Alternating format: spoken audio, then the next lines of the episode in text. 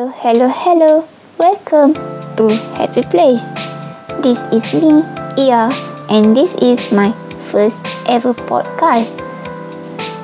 In this episode, we will discuss about self-love and what it means, and also the best ways to love yourself during this pandemic COVID-19. So, first, what is self-love? Before a person is able to practice it, first we need to understand what it means. So, move along.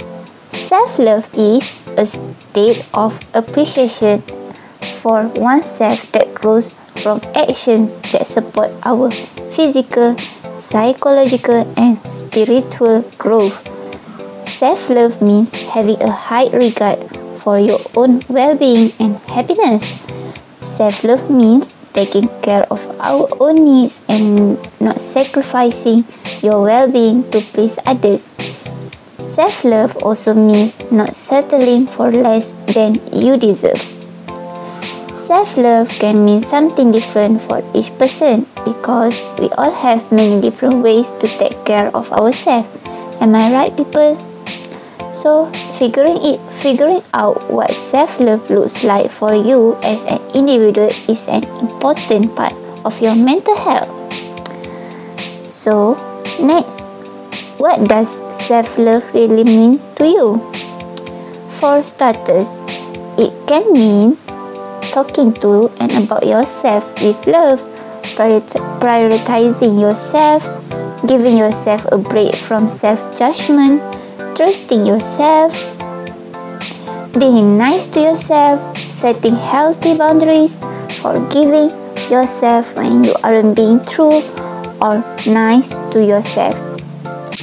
For many people, self love is another way to self care. To practice self care, we often need to go back to the basics and listen to our bodies, take breaks from works and move or stretch.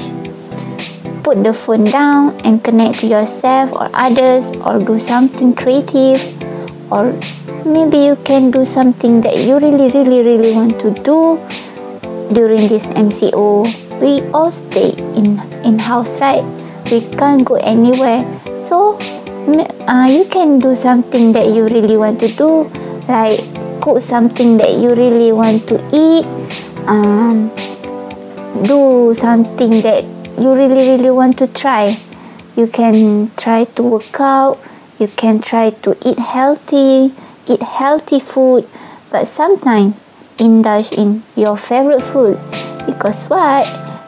Because healthy foods will give us happy. So now we know that self love motivates you to make healthy choices in life. When you hold yourself in high esteem, you're more likely to choose things that nurture your well being and serve you well. These things may be in the form of eating healthy, exercising, or having healthy relationships. So that's all for today. Thank you for listening, guys.